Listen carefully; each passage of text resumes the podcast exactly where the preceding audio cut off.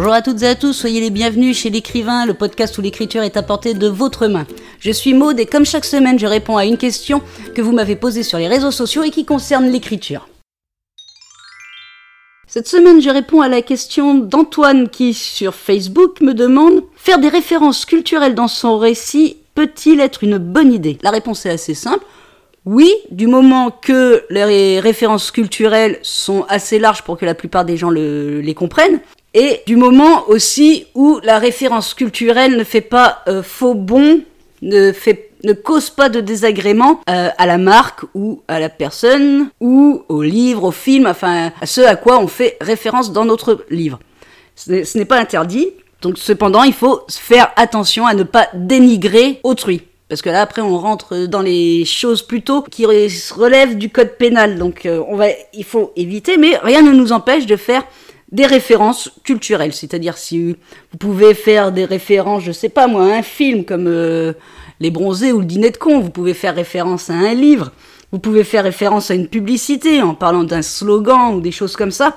Mais tout ça, du moment que c'est bien fait et que ce n'est pas dénigrant. Après, il faut peut-être limiter ces références. Je veux dire par là que si, toutes les 3 phrases, vous mettez une référence, ça peut, à la fin, lasser le lecteur. Ça, faut se mettre à sa place au bout d'un moment. Surtout, si le lecteur n'a pas l'âge de la référence. Si un lecteur trop jeune ne comprend pas le référence à un slogan d'une pub des années 80, ça risque de le saouler au bout d'un moment d'avoir ce genre de référence. Parce qu'il va pas voir de quoi vous parlez, il va pas comprendre la référence et du coup, ça va le lasser. Pareil, hein, si vous faites des références trop récentes que des personnes ne pourraient pas comprendre suite à leur âge ou des choses comme ça, au bout d'un moment, ça lasse. Donc, il faut arriver à trouver un juste équilibre dans les références.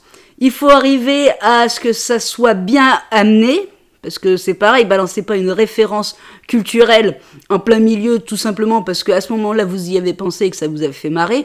Non, il faut que ça soit bien amené, il faut qu'il y ait une raison, il faut que ça suive votre histoire et votre livre. Hein. Et il faut surtout que la référence culturelle parle au plus de monde possible parce que votre livre je pense que ce que vous souhaitez, c'est que votre livre parle au plus de lecteurs possible.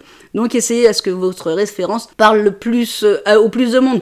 Ou alors après dans ces cas-là, vous pouvez toujours indiquer en note de bas de page la référence, mais bon, ça peut gâcher un peu le bouquin, mais si vous faites une fois ou deux, vous pouvez encore l'indiquer en note de bas de page à quoi ça fait référence.